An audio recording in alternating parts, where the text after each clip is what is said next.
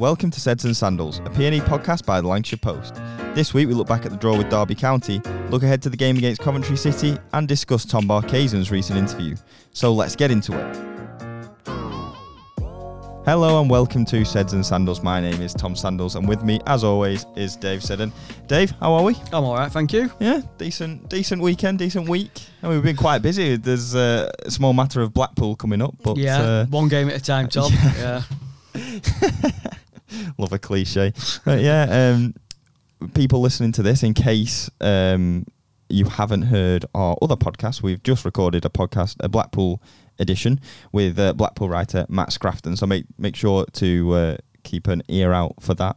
Um, but this one is not Blackpool focus. We're going to focus on Coventry. Well, all the things I said in the intro, really, but the the, the general PNE stuff away from Blackpool because there are things going on other than the Blackpool game. certainly. Yeah. Um, so we'll start with the draw against Derby. hmm Uh, not exactly a classic. I will never get the first 45 minutes back. Uh, That was painful to watch. I, honestly, I'm not even joking. Like, part way through that half, I was thinking, I'm never getting this time back because it was that bad. North End were bad. The game wasn't exactly great. Mhm. Derby, obviously, the better side. Um, but yeah, North End improve a little bit in the second half, but it ends nil nil all the same. Yeah, another draw. I think. I think the um, the one thing we took away from Saturday's game was you know the tributes to Trevor Hemmings. Yeah. Uh, a crowd of just over sort of eighteen thousand came in, way above average. Yep. Um, to sort of you know admission five or a go or money donated to charities of his choice. You know that he supported over the years, and you know the the tributes beforehand were absolutely absolutely spot on. I hmm. thought you know the. The, the big screen message, you know, the video message and collage they put together, sort of ten minutes before kickoff. That was that was lump in the throat stuff. You know, Yeah. it was emotional I got watching it. goosebumps. Yeah, I, I really did. I'm not just saying that for effect because we're recording a podcast or whatever. Yeah. I, I I was genuinely moved watching it. I thought it was it was lovely the way they put it together with memories of Trevor Hemmings attending charity events of his racehorse, you know, various wins of the you know in the racing world. Mm. Um, there was a bit of video of him in the Royal Box at Wembley on the day Mm. North End played. Knocking a ball around. Yeah, yeah, it was a big beach ball, wasn't it? Yeah. He kept knocking it up, and um, him uh, heading the ball at the uh, opening Rainbow Rainbow House, Rainbow yeah. House now Rainbow Hub I think. Yeah, Um, mhm. wh- where he was there with all the squad and just yeah, playing around. yeah. It was it was really nice, and then they had all the players and staff at the club saying sort of thank you, boss. They Yeah. got other people from who used to be Hugo, associated. Lawrenson, Yeah. Moyes. David Moyes said a really nice Yeah. few words, you know, and it, that I think that was sort of testament to the guy, you know, that it was it was heartfelt, it was genuine, and as I say, it was genuine lump in the throat stuff, you know, and um, and then obviously beforehand they brought a flat cap out on a. You know, you know, on a cushion, carried it, laid it on the centre Yeah. spot while the minutes applause took place, and then afterwards that was placed behind the goal at the Alan Kelly Town end, you know, for the duration of the game. I just thought it was a really nice touch, and I think the biggest tribute were eighteen thousand people Mm. turned up to watch. Now, normally that game would have attracted a crowd of say eleven, or 11, twelve, Yeah. you know, pushing twelve maybe. Uh, more Derby fans came Yeah. than than would have been with with their circumstances at the moment, and you know that that that was to be fair to see people sat in Deepdale in areas of Deepdale where over the last few seasons we've come accustomed to empty seats pre-pandemic whatnot you know Mm. and since then but you know where there's blocks of seats not normally used it was lovely to see those full you know Yeah. and uh, that that was the that was the that was a takeaway from the afternoon I thought I thought North End did that very well um, you know the planning and build up was it just set the right tone I thought You say it a lot where things matter more than football. Yeah. And, and it Mm. did that day. Yeah, it didn't did. It reminded me, you know, dif- different position, different parts of football. But you know, when Sir Tom passed away Mhm. in 2014, I thought North End did that extremely well. You know, and likewise with the owner passing away, it was it was handled with dignity, with the right tone, not Mhm. over the top. You know, Yeah. um, but you Still in a white kit, for example. yeah, yeah. The, you know, the, it was nice to have the corner. You know, the, Yeah. the, the nod to the the owner's racing colours of yellow and green checks with the corner flags was a nice touch, a Mm. simple touch. You know, I think that summed it up. I think maybe wearing the away kit would have gone a little bit too far, Yep. especially with the reaction it had at the time when Mm. it was released. So, as I say, that was a takeaway for me from the afternoon. Really good. The football was dreadful. The first half was like North End couldn't get the ball. Yeah. They chased it. They could not get the ball. Derby, for all their problems, yes, the bottom of the division, but their points deduction because of the 12, the bottom because of the points deduction. Yeah. They've, Otherwise, the mid-table. they would have been, yeah, they were above North End on, on, on points, you know, on actual accumulated points. And not a bad side, but I just thought North End did not take advantage of their situation. They've had to piece together a squad with free transfers and short term deals, but they had two centre halves, good centre halves in the in the day of Curtis Davies and Phil Jagielka. hmm Davies is 36. They were made. Jagielka's 39. We Yeah. not. I, I don't know if they can still move or run that much because we never Yeah. North End never ran at him. We never got in behind him. Yep. We never ran directly at him. Which that was the annoying part for me. There was not the service. There was not the creativity to at least test that. Yeah. They might have found out that Davies and Jagielka can still move, Yeah. can still defend. It's all in the head rather than the legs. Fair enough, but at least let blooming try. Yeah. You know, was- like, I'm not saying he didn't try, but he just couldn't w- make it work. Simple that was a slide disappointing. pass. Yeah. From like we've seen it a million times. Johnson to Maguire, just that little curving run off the centre halves. Why is no one else able to make that? I mean, I said it to you during the game. Mm. I'm sure there is tactics behind it. I'm not questioning it, Mm. but I could not work out what Barkhuizen's role was No. or what he was doing. I'm not going having a go at him because I'm sure he's told what to do. Mhm. But he seemed to spend more most of his time between the fullback and the centre half Mm. on the opposite side of the ball, almost like playing as a right winger Mm. in front of a wing back in a system that had no left winger. Yeah. And it just seemed strange. Instead of They were too far apart. Him and Riis were too far apart. North End strength this season, I think, for what you might find of them, is Riis and Maguire. The they've linked up well. I know that Maguire's not got the goals to go with it, but Mm. when they do play, they actually get themselves quite close together, Mm-hmm. and it works. If you're going to play two up front, a lot of the time, get close together, get Yeah. linked. It, that that would help North End's play, but they, they were far too far if, apart. if yeah. you'd have say so the ball's down the left, you'd have probably have Riis in between the, the, the centre half and the and the fullback because that's where you can attack the space. Then you'd have the other striker between the two centre halves, just kind of you know uh, um, in a sort of pattern. But Barkhuizen was one extra man across, and it just seemed to leave him with not a lot to do. There were a couple of times where it got spread out to him, and you thought, "Oh right, okay, that's why," and he can Mm. half beat his man. But it just was happening so few and far between. I just didn't. I just felt that North End lost more by not having him close to Riis than they Yeah. gained by having him out there. It just seems strange to me. And Exactly. then they went to wingers later on in the game, genuinely in a Mhm. sort of 4-2-3-1, 4-3-3 with w- winger on each side, Yeah. and they seem to get a bit more joy. But if you're playing this sort of like asymmetrical with only one winger out Yeah. there who's in front of a wing back anyway, who's been told to push on and all the rest, Mm. Just seemed odd tactically Yeah. to me. Yeah, but the, uh, I think half time stats. Now I'm not a big one for half time stats and like Half time play rating. possessions. Yeah, but Derby had 71 percent of the ball. That's a hell of a Mm. lot. That is like I'm not possession doesn't win your games a lot of the time, but when you only have you know 29 percent possession at home. It was like Derby were just knocking it around, and they were getting finding that so much space between behind our midfield and in front of the back three. You know, little pockets of space. They, were- they were finding it all over. You know, and I think in the end, you know, Daniel Iversen got the Star Man award because he made four good saves during the game. They were saves I would have expected him to make. Yeah. Um, for his best one was from Jagielka. There's been somewhere you think you've no right to say Yeah, that, but Blackburn, for example, that, that Yeah. those sorts of ones, Yeah. but they were all fairly. Yeah, they, they were good saves, but Yeah. the, as I say, ones that if you bring in a top class goalkeeper from a Premier League club, they should be making.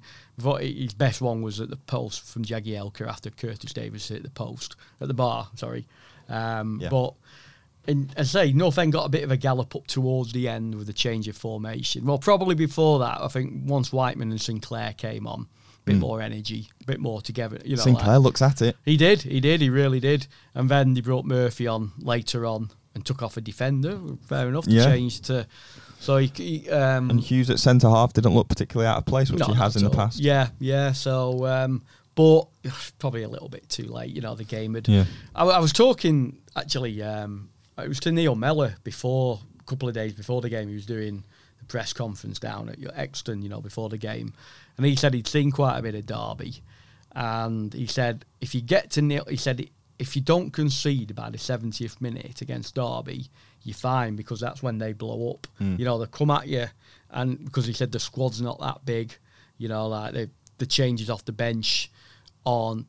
You know, th- there's not there's not a sort of The plentiful supply. They're not got the depth, have they? They lost Baldock to a broken nose Yeah. inside 20 minutes. They brought Louie Sibley on and then ended up taking Sibley off, sub got subbed, to bring Kazim-Richards on, who hadn't played for a while with, Mm. with an injury.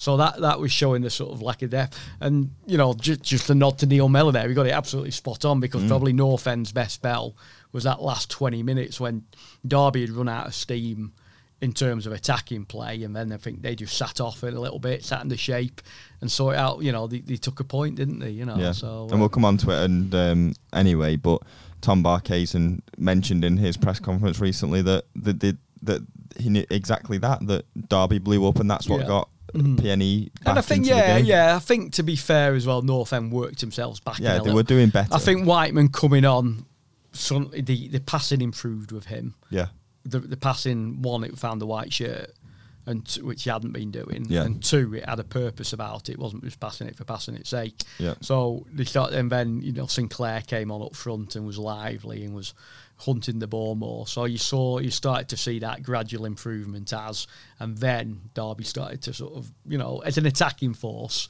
started to wane a little bit and just decided you know that last set in and defend. I thought Sinclair played a bit more centrally than Barkhuizen He did, well, he which did, he got helped the press together, yeah. because when the centre halves have got it and they're under no pressure, Barkhuizen's out on the wing. He can't close down that other centre half, which Mm-hmm. No. is where PNE generally sort of trigger the press. Mm. Although I did see times where they waited for Davies to step out five or ten yards on it, then Barkhuizen was at him. I so think, whether yeah. Mm-hmm. that trigger was meant to be ten yards further, but I suppose you've got to adapt and all Yeah. that sort of stuff. But I did think You have you um, have certain with, with the press. You have certain players you're happy to have the ball, Yeah. aren't you?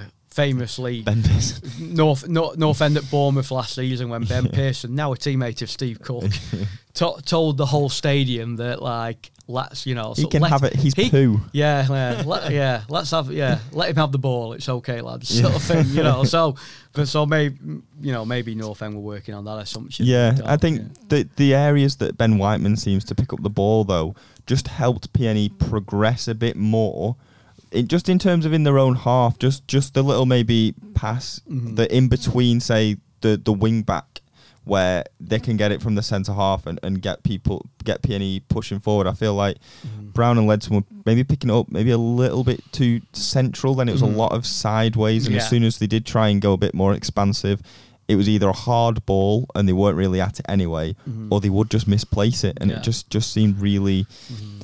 I wouldn't even say disjointed because I feel like they knew what they wanted to do or they knew what to do, Mhm. just wasn't coming off. Yeah. What what what was frustrating was with a big crowd in there is Yeah. is that you wanted to give them something to shout about, maybe Yeah. attract some of them back. That's another argument, but. Yeah. The atmosphere went flat very quickly, which, when you've got a lot of people coming who don't regularly come, they're not the sort who are going to start singing and shouting. They Mhm. want to be entertained. Sometimes it works both ways. Yeah, your team needs to entertain the crowd, Mhm. but sometimes the crowd need to give the team a bit of a lift, which Yeah. you generally do with a smaller crowd sometimes, you know, a more familiar crowd. And I said or away start of the from home. Yeah. we were getting nine thousand Um, yeah. on, on Deepdale, Yeah. and the crowd was brilliant. Yeah. but then you get 18,000 and it's not quite as good. Maybe people are, are spread out a bit more, results slightly different, things like that. But it it wasn't Mhm. a, a- massive atmosphere. And, no, it and was a shame. It was a shame because you, you wanted that. You, you, but as I say, people who don't regularly come to the games, Mm. they're not going to sit there and start the And- singing. That's not their, Yeah. you know, they're not the regulars. Ed, you probably don't feel they can do it. And as it was, the whole place was a, a bit flat. You know, I thought it was superb during the tribute to Trevor Hemmings, but Mm. after that, everything sort of went down. But near the end, Mm. last 10, 15 minutes, a couple of t- couple of tackles, one corner or two. Mm. Suddenly, you know, the noise started, and you think if North End had been able to do that a little bit earlier, even early, you know, however Yeah. the first half, get was, them going. early second half, if that had happened, who would have known? You know, Yeah. you could have had a real buoyant atmosphere. And I, I said after the game, and I, I do not mean this in any sort of joking way, but it was al- almost like someone had died at the stadium, and Mm. Yeah. it was it was like, and it, and it probably was the case Mm. that people were coming to pay their respects Mhm. and, and, and were there for Trevor Hemmings rather than necessarily to create an atmosphere and, and get the game going. and it did get a little yeah, like that. Then it was a team's responsibility to Yeah. move it on from the tribute Yeah, and set the tone. move it to a football game. Then Yeah, you know that's what he would have wanted. You know, like we we weren't sat there to be, you know, sort of quiet and Mhm. sort of respectful all afternoon. Once three o'clock started, yeah. Once the whistle goes, The i- everyone yeah, kicks into The idea was then to move it into a football match. Yeah. Unfortunately, it didn't happen. Yeah, The thing is, he didn't lose. Yeah. But you know, like it's a it's a six draw out of seven. Um, Coventry next at Mm. home, Blackpool next at, after the uh, after Coventry on the weekend. So you just you know sometimes you might have taken that point had you won the game before or whatever. But it was first game back after the international break, first game back after the QPR defeat. So you just wanted that. We wanted that extra, didn't you? it was probably as angry as I've seen Frankie McAvoy after the game as well. Now, he, did, he doesn't, yeah, Yeah, he yeah. doesn't give loads away as such, but in the same way as Alex Neil, when he was angry, you knew about it. But you could tell, especially in some of the wording he used and things like that, and you, re- I really got the sense that he sort of felt like the team let down Mr. Hemmings Mm. for not winning the game or not giving more in the game or, or, or whatever, and he he gave quite a sort of scathing Was, report yeah. after the game, really, didn't he?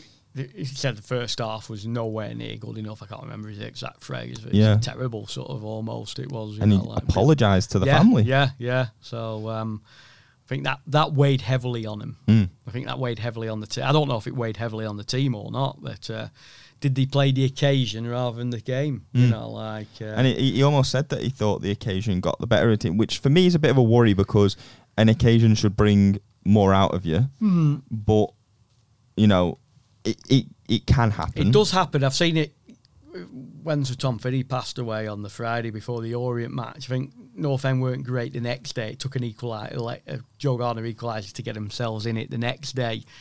Tom, Sir Tom's 90th birthday, I think, against MK Dons. It took a Bailey Wright 90th minute equaliser. Mm. They weren't great.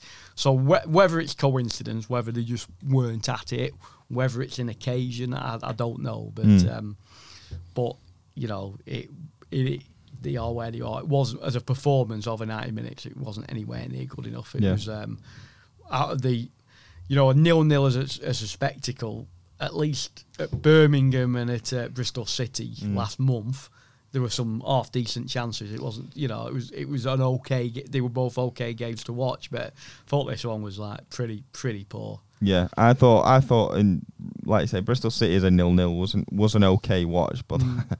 that one uh, derby was difficult. Yeah, it was. But we move on to Coventry, who oh well, we'll actually we'll go to Barkhuizen because that's Mhm. happening more Yeah. chronological order. Mhm. Um, me- I mentioned it earlier about him saying they didn't get going until um, until the 70th minute when Derby blew up. We sat with Tom Barkhuizen on Monday Mhm. for pre-match press for Coventry Yeah.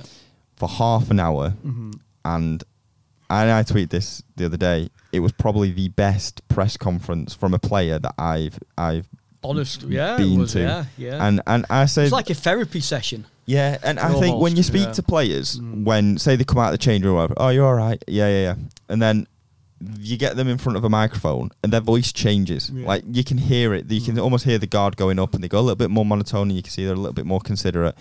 Tom Barkhuizen came, sat down, laid back in the in the seat, and was just like, "Yeah, what's going on?" Yeah. And he spoke exactly the same as you would if you were probably his mate, just But the chatting thing, to yeah, him. thing is, I shouldn't you be know. surprised because I think all Tom Barker's, Don Barkhuizen's press conferences are like that. He's never Yeah. been one to sort of give the standard.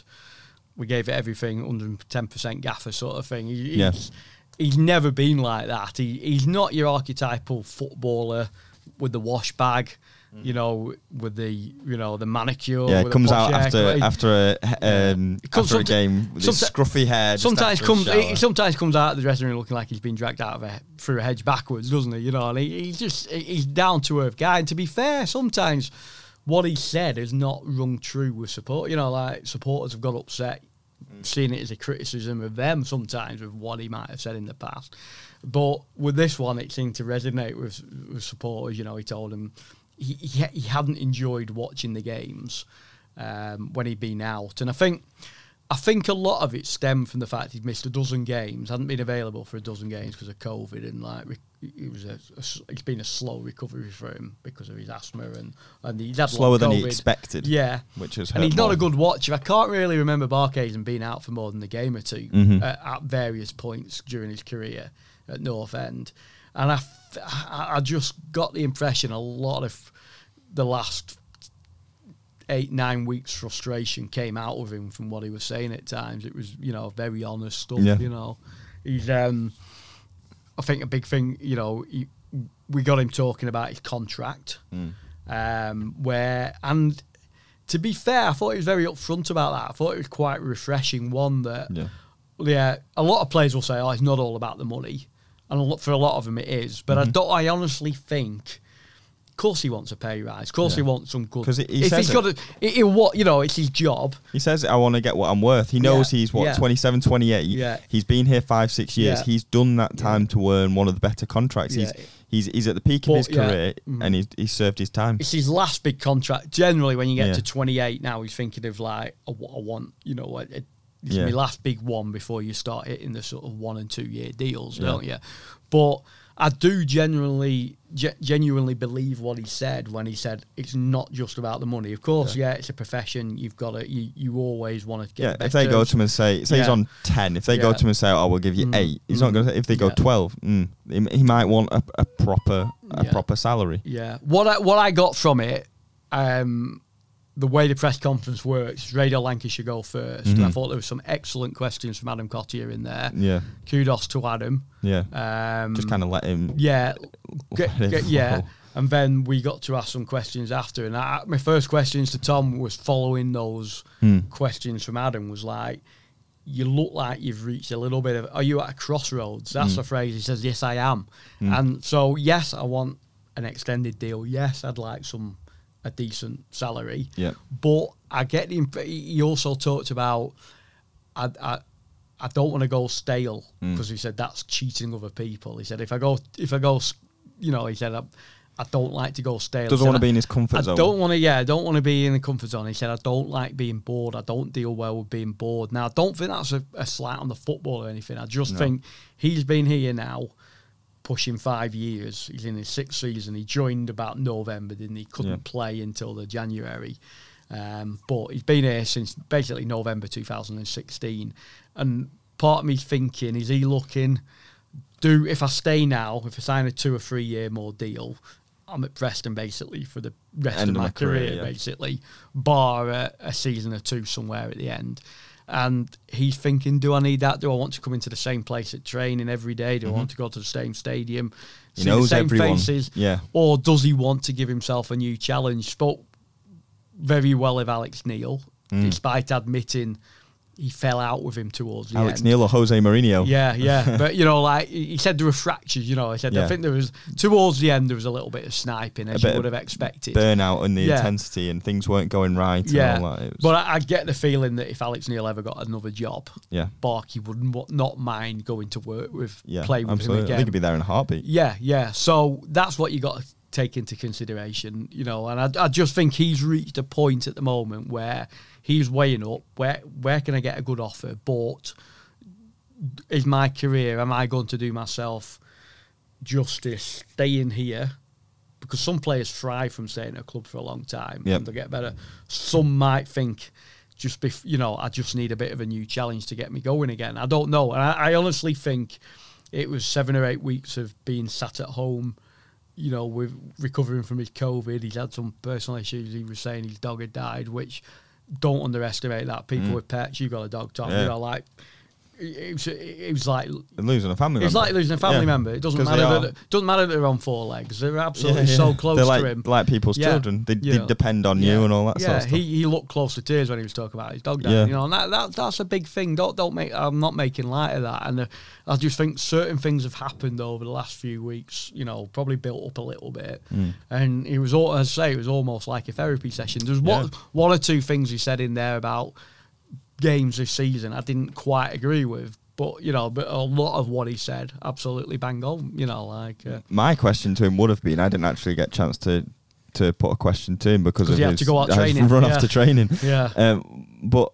it was that it just seemed like someone who had a lot to say. He Yeah. seemed, because I think he sees a lot of what's on social media, Mm. and without being involved Mm. and without replying to people on Twitter that can be taken out of context and the Mm. rest of it, it's very difficult Mm. to air your frustrations, air what you, how you feel, and all that sort of stuff. Um, he did make a mention about the fans in that the, he got a good reception at the weekend, Mhm. but he said it's it's probably his best reception. He Do said, I "Is normally that get that? because Yeah. is that because I've been out, or is that because they do actually like me?"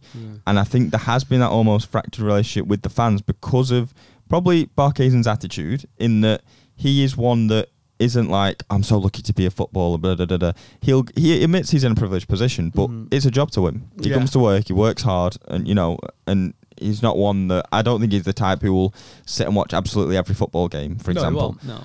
Um, and it's kind of left maybe a little bit fractured with the fans at time. And I think maybe even stuff like his gait, where he always looks like he's knackered, and people think I don't think he's trying hard enough and stuff like that. Whereas because he's come out in the past as well and said my numbers are, are as good, if not better, than everyone else in the squad. Mhm. And you know, I, so I think there's been that sort of disconnect there, and without being able to be on the pitch and show what he's about or show his effort and try and drag the team Mhm. up a little bit. And as as he's a senior player in the team that's been here a long time, I think he's just kind of getting almost a little sick of it. Yeah, a little think- bit sick at North End. I think, yeah, places. maybe that's a little bit hot. Yeah, a stronger phrase. But I think now he said it, I think he he might have got that off his chest now. Mm. It might be sort of part of his sort of yeah. And he has another look at it now. You know, it could very well it very well be that he signs a new contract fairly soon or in the next couple of months. I think it's but- just but- as likely. Yeah, it could go and tip the other way. You know, but he's had Yeah. that conversation. I think and that's that. Those conversations aren't Mm, coming anytime no. soon either No. because of what's gone on. Yeah, yeah. And he he, said that. accepted he shouldn't. He said he shouldn't really be thinking of contracts at the moment Yeah. because of People are Trevor grieving. Hemmings dying, you know, Yeah. and um, he said Craig Hemmings, who's in, you know his chairman, Peter, the both they were both, you know, obviously it was Craig Hemmings, his father, Mm. Peter Ridsdale. He, he Spoke to worked- at least once every day. but he's, you know, he, he's um, you know worked with Trevor Hemmings for ten years. You Mm. know, you, they form a close bond. You know, can I know you got to do a little bit of business as usual and keep the club going, but something as sort of narrow Mm. as contract negotiations as intense as they might get, maybe they have to go on the back burner a little bit. But I think one of the things that Don Barkhuizen was wanted to emphasise as well was on the COVID side of things Mm. because he, he, he, he one of one of something he, he said he said what really annoyed me was that people were had I got COVID he said because I wasn't double jabbed he said and he said basically he said what a stupid suggestion he said I'm asthmatic he said I've been double jabbed since June you know Mm. like, probably one of the first to sort of be double jabbed you know and I think that that was frustrating him that people have been questioning on social media you know like have you well you have COVID well you should have got yourself jabbed and he had Mm, you know yeah. like, for, thankfully it's probably sort of re- reduced his you know symptoms to the point where he can recover at home rather than in hospital that was his saying you know Yeah.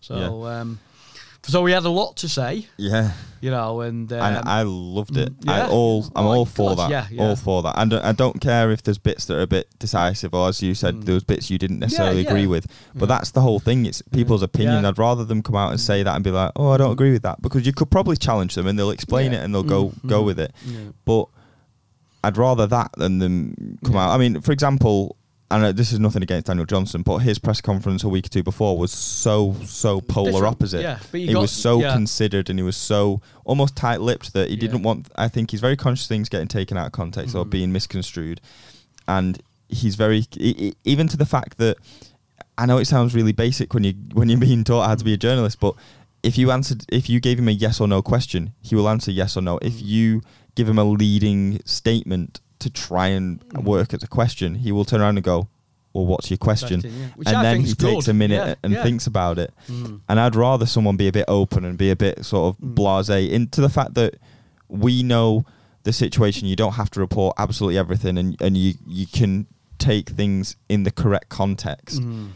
than maybe being that guarded. There's nothing against either way, but my personal preference is Oh, what yeah. Barkey did, and I love Mm. those sorts of open, Yeah. more. To be fair, I, I, qu- I quite liked him both. Really, you Mm. mentioned the DJ one because it he tests you, you know, Mm. like, and he, he's a deep thinker. And I don't mind that we shouldn't just be there asking questions, expecting, yeah, the lad's done great and everything, and Yeah. expecting those answers. Quite enjoy when he says, well, what, what, what do you want me to say? You know, like, Yeah. give me a proper question, I will answer you. Yeah, like it's been a Yeah. tough week, DJ. Yeah, What- what's- yeah, what- yeah. what's your point? Exa- exa- You you, know, know. that that kind of thing. Yeah, and then you like the polar opposite. You like the barky one who just sort of. You go, you hi just- Tom. Anyway, contracts, COVID, and it's Yeah. like it was just I yeah. You- it was you- offered you know, up. You probably the, the ones in between. Yeah, the boys done great and everything. Maybe that's a take it one week. It's easy- three points. Easier to do, you know, Yeah. easier to listen, you know, like do, but not as interesting. I think the only, the only thing, you, you, there's one or two things what Barkley said. I thought he was a little bit harsh on his teammates on the Swansea game, saying, mm. yeah, Swansea popped us off the pitch for 20 minutes, and they did to first start, but then for si 70 minutes, North End bashed them around. And I think you know. everyone gets their own moments Yeah. in games. Teams, do, yeah. teams will have Yeah. 10, 20 minutes where they do so, it. So I think to say, yo, that you know, maybe leaning was it a deserved win? I think they absolutely murdered Swansea after once once Swansea taken the lead and then North End equalised. I think they absolutely pop, you know, North End just sort of played them off. And then the Peterborough game, yeah, Peterborough got a 95th minute chance, but North End, to be fair, it had like God knows how many chances to finish it off, you know, which, um, so. Well, you know the, the the the minor points those, but rest of it absolutely it was a fascinating listen. It really was. Yeah. But the contract thing will be interesting, which way it goes, you know. And um, I don't think there'll be any animosity, whatever happens, you know. Like if if if, if he can't get to an agreement and he, he has to leave in January, he goes at the end of the season. I think it'd be a shake hands, a hug, and he'll go. You know, Mm. like he'll get on with the next chapter of his life. If he signs a new contract, fantastic. Let's get on with it. You know? Yeah, and he did So- say that. Like he said, I'm conscious. I've only got. I'll have six months left. If they want to sell me in January, Mm. Yeah. who am I to complain? I've not committed, so Mm. that's the way it is. If you want to get some money for me, fair enough. I think the only thing for that for me Mhm. is that North End didn't really pay a lot for him, so they're No. not necessarily losing out Yeah. by him going for free. But you probably do lose out on some of the value that's yeah, in there. Yeah, you'd hope, you know, that I think the what did they pay for him? That well, he 150 basically ended up. grand or something. I think it was a bit more, but he ended up basically two months worth of wages Yeah. that Morecambe were able to pay, wasn't it? Which at the time was so invaluable. Um, so probably kept that 125,000 mark or something. But Mm. um, uh, he's, all- you know, he was saying, look, North End, they base the, their operation on buying and selling, you know, and if a player is running his contract down, as we saw with Ben Davies, Ben Pearson, Darnell Fisher, unfortunately, in January, Yeah. they were sold not for a huge amount either. I do wonder if Mm. seeing Ben Pearson and Ben Davies basically both going, I don't want to stay no matter what. I do want a fresh start. Whether Mm. that plays a little Might part do, in it certainly, yeah. because he may maybe he still speaks to Ben Pearson yeah. and Ben Pearson's going changing things up was a great Yeah. was a great thing for me. The thing is, what you know with Barkey, he's his own man. He'll Mm. make his mind up. You know, it'll be his decision. It won't be what his agent decides. He'll instruct his agent. He'll talk to his agent about it, and you know, it'd be very much what what what he wants. You know, like if he wants to sign that new contract, he will. Mm. If there's one offered, if he doesn't want to sign it, you know, and he won't, off he'll go. And regardless, he's been a great servant to the club. Yeah. Well, let's not write him off yet. You know, Yeah. this is one. You know, like we're we're middle of October. Sort of next transfer window's not until January. You know, there's plenty of time for stuff to happen in between. You Yeah. Know, so Next up, Coventry. Coventry. We're yeah. recording this at twenty past two on Tuesday, so there isn't a great deal of time before yeah, the not in the morning. Yeah, we're not- we're not- not a great deal of time before the This office Coventry is game. a bit dark though, isn't it? So it could have could well be two o'clock. Yeah, morning, it was yeah, warm yeah. when we came in. Though. I've got all the windows open, Mm. roasting in here. Anyway, uh, Coventry are a very good side. Uh, Mm. uh, coming to Deepdale Wednesday. Mm. Granted, if you listen to this beyond Wednesday, it's already happened. Yeah. But we will quickly Whenever uh, preview. Yeah, pre Tuesday evening they are fourth. Yes. Whatever happens tonight, I don't think they can drop out of the top six anyway Mhm. ahead of the trip. They've they've they've transformed. They last season the they had a struggle first half of the season, gradually got better, and the we were talking about it before. North End beat them when they were share, ground sharing at Birmingham last season, mid-April. They had, they had a very that. good record there, though. Yeah, didn't they did. Yeah, they hadn't been beaten a lot at all. North End were on a few teams to beat him. Anyway, North End beat him that day. Mm. North End was safe by then, and I think other results meant around that time Coventry got safe. And then you, you look at the last season's league table. The no, they were, it was like North End. They ended up points wise, nowhere near Yeah. the teams who went down. But they were so But- relieved to be yeah, safe. but they had been earlier in the season. They had been in a sort of battle. Yeah. They were in the bottom three, weren't they? Anyway, they've really kicked on this summer. You know, to see him up in the you know the top six. They were second at one point, weren't they? You know, and Mm. um, you know they've had some cracking results, and then they they just sort of the one-off kilter one. They got hammered five 0 at Luton out of nowhere. Yeah. But generally, the results have been very So- impressive. So they beat Peterborough 3 0. Yeah. Routine win, professional performance, very good. Then they get stuffed 5 0 by Luton, but follow that up with a 4 1 win against Fulham. Like, Well, welcome to the championship. yeah, it's Yeah. so bizarre. You've got even- even 3 for 0 the- and 4 1. Even for the championship, that's a little bit up and down, isn't it? Yeah. Yeah. So, but they no, they're going great guns. It's such a Mm. surprise to see them up there. But Came from 2 0 down to draw 2 2 with Rovers last time out as yeah, well. yeah. So they, got- they, they won at Blackpool earlier in the season, one 0 Yep. Um, so th- they've had some, they've had some really good results. Yeah, and I, I saw something the day saying it was like a, a league table based off expected goals, expected goals Mm. against sort of thing. So like where in sort of inverted commas should teams Mm. be? And Coventry were where they should. They were third at the time, and Yeah. in, in going off all the XG and stuff, they Mm. were still third. Yeah. And I think I don't pay loads and loads of attention to stats because I think there's a limit to it, and, and they're, they're useful to a point. But those ones, I Mm. think I, I, I did pay attention to because there was times where PNE had scored like were, were, were scoring loads of goals, but they were scoring with pretty much every shot on target, and you knew it didn't last. And then it got to the stage where oh we can't really score Mhm. and all this sort of stuff, and it, it it came it came apparent in the end.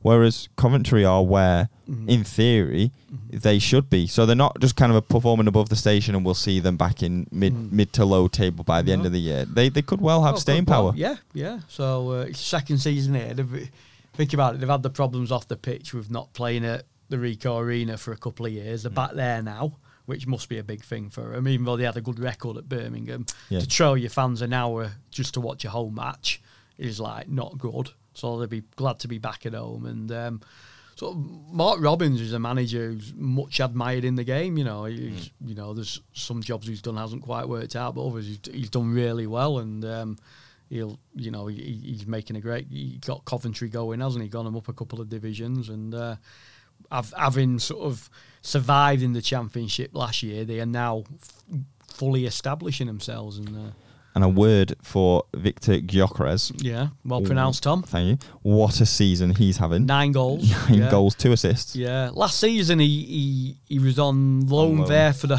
first half of the season. From Brighton. Second half, the se- uh, first half season he was at Swansea Yeah. on loan. Didn't have as much impact there. Didn't get as much game time by the looks of it. Yeah. But obviously made an impression at Coventry second half. Only the scored a couple of goals or three Yeah. goals. But they obviously saw something in him, Tom. Yeah. You know, to sort of well, pay around a million for him in Yeah. the summer.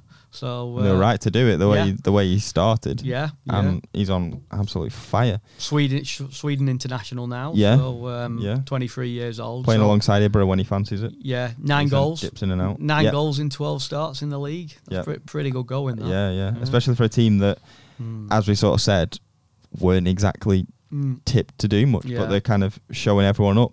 Uh, team news wise, PNE, what are we expecting? I don't think we're expecting Sean Maguire, are we? Ali McCann maybe, Maybe. get on the I'd- bench, but possibly not. I'd say may- maybe more Blackpool for those Yeah. two, would have thought. Um, yeah, Olosunde's getting close. We keep talking about him, and people keep going, "Oh, they've been training for ages." Well, they've they've they've had to sort of ease him in, Mm. do a bit of training, take him out of some of it. You know, they've obviously protected this injury, but after the match, after the Derby game, they do a big warm down on the pitch, don't they? The subs, yeah. those And do like ha- a mini game. yeah, those who haven't played and like we're, we're only playing Wednesday instead of Tuesday. I think the after the match stuff on Saturday was a bit more strenuous Yeah. because you weren't training on the Sunday. They kind of do eight, Yeah. the eight not involved or whatever, Mhm. like the, with the additional one who's not in the squad, and then a couple of kids, and then maybe even like oh Sunday wasn't in the squad, probably wasn't Yeah. even nineteenth man, but they Yeah. do a they do a training session. yeah, they do a training. They usually sometimes you just do some running, but they also had a, a sort of small sided game, and Olosunde was in there. Whether that's too early,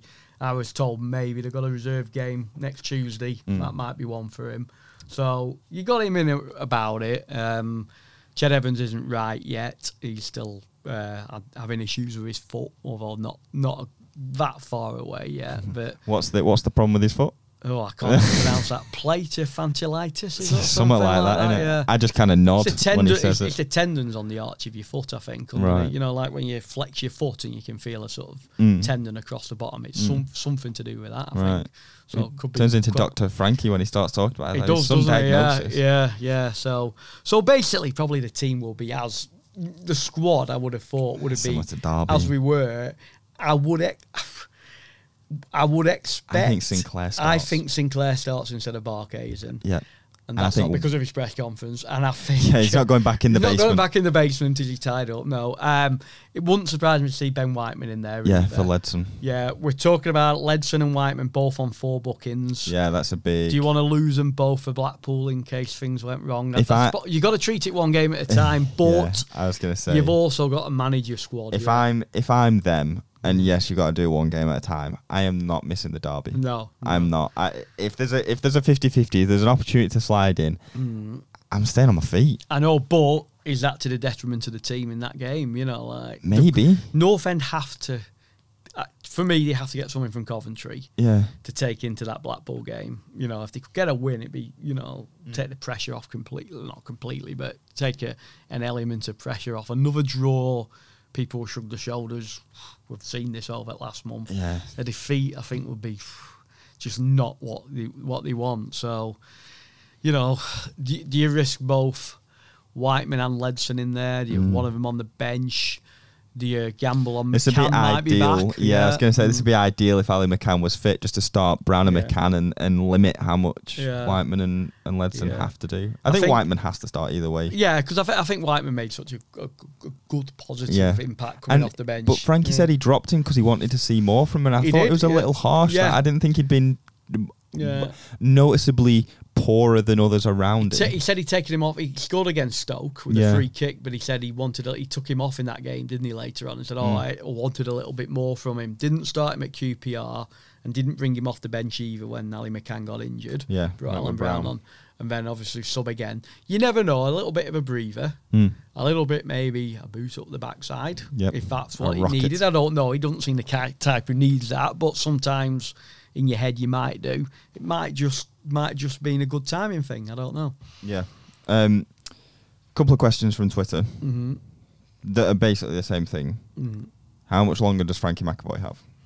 I don't think we're straying into that he's under- territory. I don't think he's under threat. No, no, you know, I, maybe I- more so if they lose these two in this week, Yeah. then maybe start to be. I Mm. can I can understand the questions being asked so Yeah. far. It's not that time for me. No offender being patient. They always have with the managers. You know, I think about it. Alex Neil was here three years, nine months. Simon Grayson four and a half years. You know, so it it would be going against whatever whatever people might think at the moment, wherever results have been. It's it's slightly going against the grain of what North End have done lately as well. I'm not hiding behind what's happened recently, but is this a te- would would they turn the minds to it? I'm not too sure, but Mm. you know, if Yeah. they'd lost some of these draws, I think you'd be under a lot of Yeah. pressure. But Yeah. they- they are they have still got some points on the board. I think they could just do with a, a perfor- you know a, a win and a, an actual performance when they do look good. I think Barkhuizen touched on it. We need to dominate games a little bit more. Now you can easily win a game without dominating it, Mhm. but sometimes just being on the front foot for a good section of it, a good two thirds of it. It can. It's a real feel good factor, isn't it? You know. So And I, I said to Mm. I, I in that sort of frame of thought, I said to Frankie McAvoy, "Is someone due a beating?" And he, he just kind of said, "Well, yeah, we hope so." And it wasn't. It wasn't Mm. like it wasn't like oh, we, th- we Mm. think someone's gonna be someone's gonna get both barrels. It was just that you know we're still plugging away, we're still Mm. working, and so I don't think there is that air of panic around the place or, No. or anything like that. It's just more. Yeah, there's not that need to go out and thrash someone four 0 I suppose, but Mm. you know, like, it just just sort of win a win a win in these next couple of games will be huge. Yeah, it's a big week, and then it's followed up by by Liverpool. Yeah, You know, so it, it doesn't really stop at the end of this week, but and then after Liverpool, you've got Bournemouth away and Forest away. It's a really really tough sort Yeah. of month. You know, it's a real test of it's, them. it's very of very full on, isn't it? Yeah, This, this yeah. period before the next international break. Yeah. Mm. Um, but yeah, what so what what do you expect? Last just lastly, what what do we expect from the game? I know I think no. we've got a great lifespan in the podcast, but I get the impression that a change of formation at some point we might see. I don't think it'd be for this one because he, he he's emphasised. Well, he said whenever Coventry have won this year, they've won against teams we play four at the back. And he said, I think and they play three. yeah, and they play a three, don't they? So I think they match each other up. I think Ben, uh, um, as we might cover or have covered in the Yes. in the next podcast, Breaking the fourth this, wall. yeah, whether you would be brave enough to change formation for the first time, really, against Blackpool, I'm not too sure. But Do But- I up the home game against Luton then? mm, yeah, oh, I forgot I Maybe. missed that one off my Yeah. schedule, didn't I? There, Yeah. so uh, yeah, but. If, if they want, if they were to beat Coventry, they were to beat Blackpool with a three at the back. He's going to stay with it, isn't he? You know, Mhm. but um, but just on the Coventry game, I remember him coming. The, the, North End played uh, Coventry at home between Christmas and New Year, 29th of December. Yeah. Um, you know, last season it was so cold. It was a Wednesday night. It was absolutely bloody freezing. and um, um, but I remember they for what first 20 minutes. I don't know, again couldn't get the ball off Coventry. They played this really pleasing style, and then I think out of the blue DJ scored, and then Sean Maguire got one from a corner second half sometime, you know, early second half, and it, Mm. it were quite comfortable from there. But uh, you know, we noticed then how Coventry. I think Coventry actually impressed me more at Deepdale Mm. than they did down at, at home. You know, like uh, the way they moved the ball for, Yeah. a, for an away They team. work it yeah. so well through the system. I thought Yeah. that when they when they were Mm. the, win the league in League One, I remember seeing them a couple of times, and I thought they look Mm. like a really good side. Yeah, you know, so it's it's funny, isn't it? You know, some some clubs seem the three five two seems to be gaining popularity Mm-hmm. again, and a lot of teams are playing it. North End are playing it, and it doesn't seem to. I don't know because of results. It's not seems quite as popular here. Now you'd think. You know, Coventry fans. It's a funny thing. Coventry fans will look at them and think three five two is working perfectly. Yeah. It's just, I suppose, it's results, isn't it? Even towards the end of last season, Yeah. North End fans were thinking the same thing. We're finally solid at the back. We're finally creating some chances and things front, like that. yeah, yeah. So uh, I think McAvoy's always wanted two up front, and I don't think Diamond Geezer, eh? Like a lot of managers, he won't, he doesn't four. want to risk. He, they don't like four four two anymore. yeah. You know, He wanted that diamond to give Yeah. it a bit more depth and to get the two yeah, up front. Yeah, they want. Yeah, they still want the two up front, but it's how it's how you line up behind. Traditional, just two midfielders and two wingers. Yeah. For a lot of managers now, is a no no. Yeah, know, so it's pretty much only like Burnley that do it. yeah, you know, in the, yeah, so Everton a little bit. Yeah, so eh, so at the moment his three five two seems to be yeah he gets his two up front, but he's also got the safety blanket of three defenders and three centre midfielders really. Yeah. So Yeah, well, we'll have to see how it all goes. But Mm. I think that's us for this week. For this Yeah. podcast, of course, there is another podcast, the Blackpool special podcast with Matt Scrafton coming out as well. It may already be out depending on when you listen to this, so make Yeah. sure to uh, give it a look. It'll be in the same place as, as this podcast, wherever you found it. we're taking Um, one podcast at a time. Yeah. This one yeah, covers up not until getting carried away. this one covers up until Wednesday, and then after Wednesday, the Blackpool one takes You start over. start looking beyond your next podcast, and then that's that's where you lose Well, focus and it is. where it all goes to pot. Yeah, Um, one, game at a time, till one podcast at a time. Um, all I have to say really is thank you very much for listening. Uh, make sure to keep up to date with myself and Dave at Tom Sandells at SEDS LEP on Twitter at LEP underscore football for all the stories. Uh, LEP.co.uk for daily PNE stories and uh, buy a paper, the Lancashire Post, because always Preston North End content in there as well. But all that's left to say really is thank you very much for listening. Thank you.